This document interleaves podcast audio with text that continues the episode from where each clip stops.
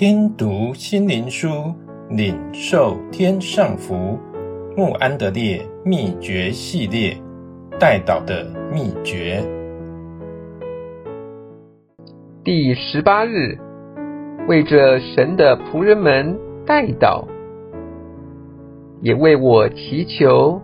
以弗所书六章十九节，也要为我们祷告。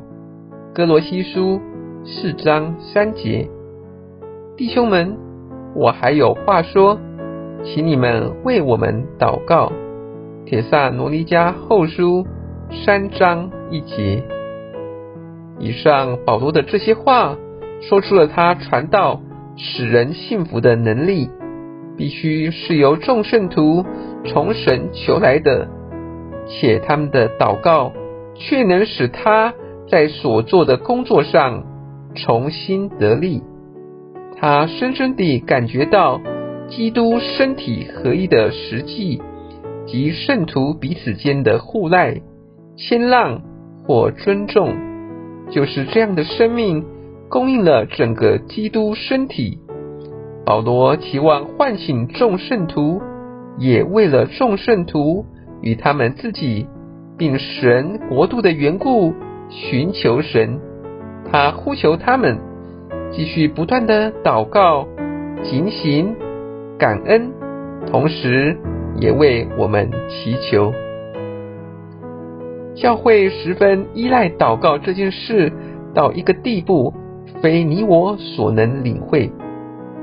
一个侍奉神的人在神面前的地位是很高的，他为神奥秘事的管家，也是神所差遣的一位使者，奉着主的名使人与神和好。他若不忠心或懒散，必定会给他所服侍的教会予以严重的破坏。如果一个靠着神的全能讲过二十年道的保罗尚且需要教会为他祷告，何况现今的传道人呢？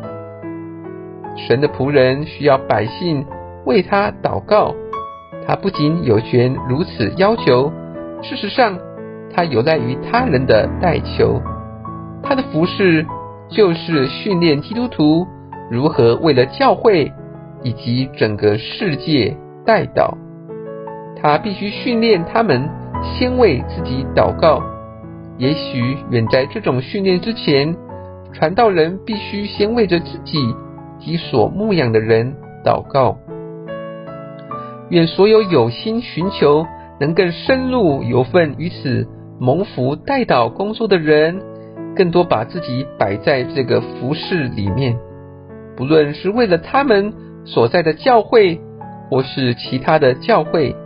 愿他们为着个别的灵魂或某一些特殊的人向神呼求，愿他们继续祷告及警醒，使所有侍奉主的人都成为有能力的人、祷告的人，并且是满有圣灵的人。哦，基督徒们，为神的善功祷告吧！我们一起来祷告。